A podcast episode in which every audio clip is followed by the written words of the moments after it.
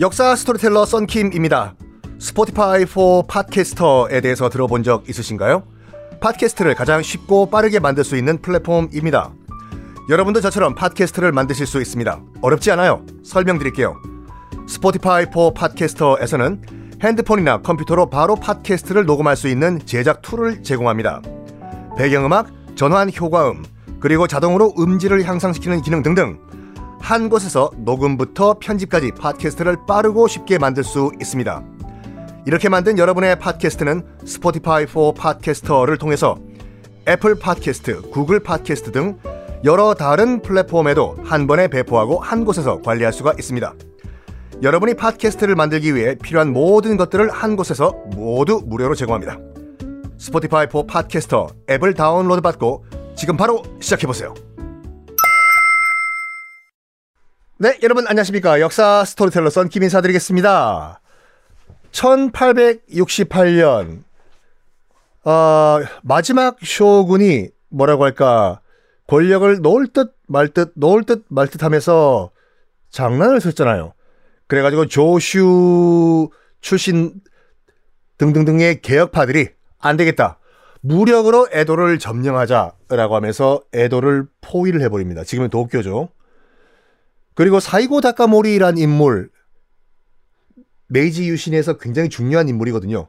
뭐 나중에 말씀드리겠지만 우리 톰 크루즈 형님 잠실에서 또 아, 아, 갈비를 드신 탐 크루즈 형님이 출연했던 마지막 사무라이, 라스트 사무라이의 실존 그 모델이었던 인물 사이고 다카모리가 협상, 마지막 협상을 하자. 그래서 에도로 들어가요.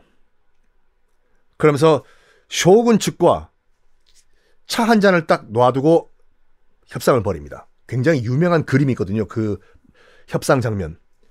딱 다다미 방에서 각자 차 한 잔씩 딱 놓고 에도 막부의 마지막 운명을 결정짓는 마지막 협상을 해요. 사이고 다카모리 입장에서 봤을 때도 목숨 걸고 들어간 거예요. 적진에 들어간 거지 않습니까? 이런 얘기예요. 사이고 다카모리가 에도 막부 측에 평화적으로 해결합시다.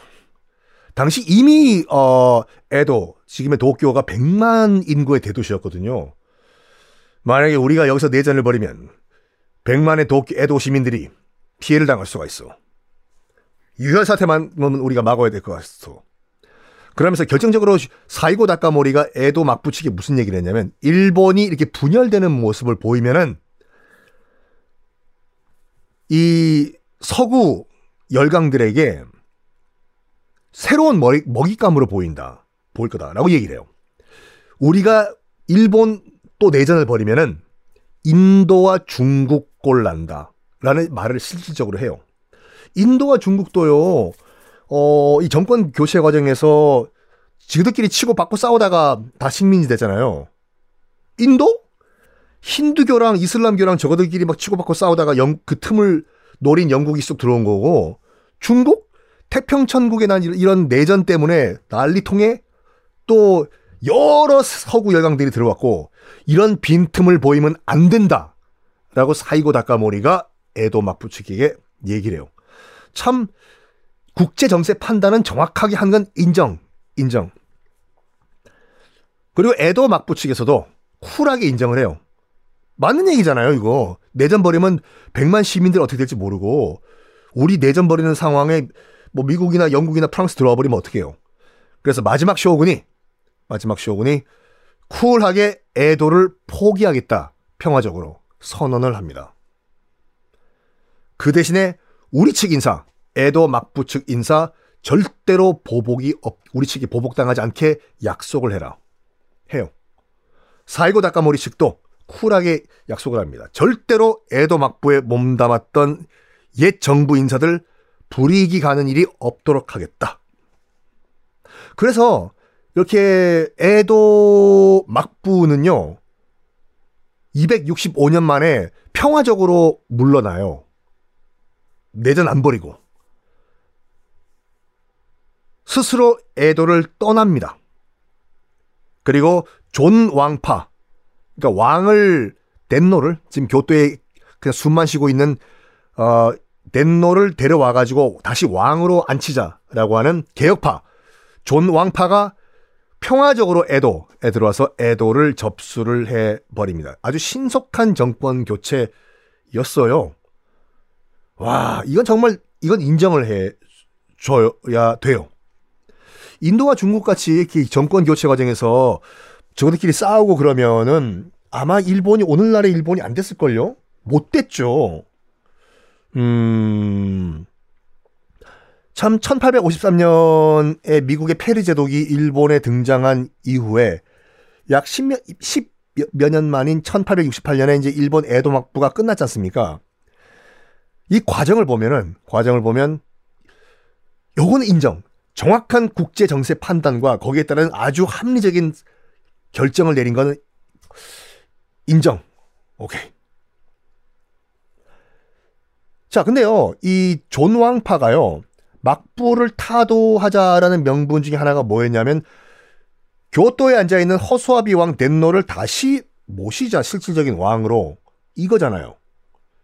이게 약간 모순되는 게 뭐냐면, 아, 그 덴노를 실질적으로 왕으로 모시면 다, 자기는 명령을 받는 신하가 된다는 뜻이잖아요. 이게 또 일본만의 그런 그 배경을 또 아셔야 되는 게 늘 강조하지만 일본이란 나라 존재하는 그 이유는 뭐냐면 덴노 그 자체예요. 여러분 그 이거 이거 이상하지 않아요? 북한에서도요. 김일성, 김정일의 역할을 하는 여, 영화 배우들이 있어요. 1호 배우들이라고 하거든요. 1호, 2호, 3호 할 때. 그런 그 김일성과 김정일 역할을 하는 영화 배우한테도 손가락질 못 한대요. 그 사람도 살아있는 김정일, 김일성이다. 해요. 근데 일본은요, 천황, 그러니까 덴노 역할을 하는 배우가 없어요. 아예 영화에는 덴노가 출연 안 해요. 왜? 신이기 때문에. 그리고 일본은요, 진보건 보수건 그 어떤 언론도 다른 건 다 비판해도 미국 대통령 비판하고 프랑스 마크롱 비판하고 해도 덴노는 절대 비판 안 해요. 그 어떤 진보 언론이라고 하더라도 왜? 덴노는 신이니까.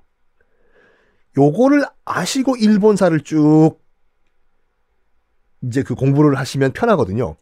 그 수많은 막부들, 쇼군들, 쇼군들, 쇼군들, 왜 스스로 자기를 왕이라고 칭하지 않았냐? 왜 장군이었냐?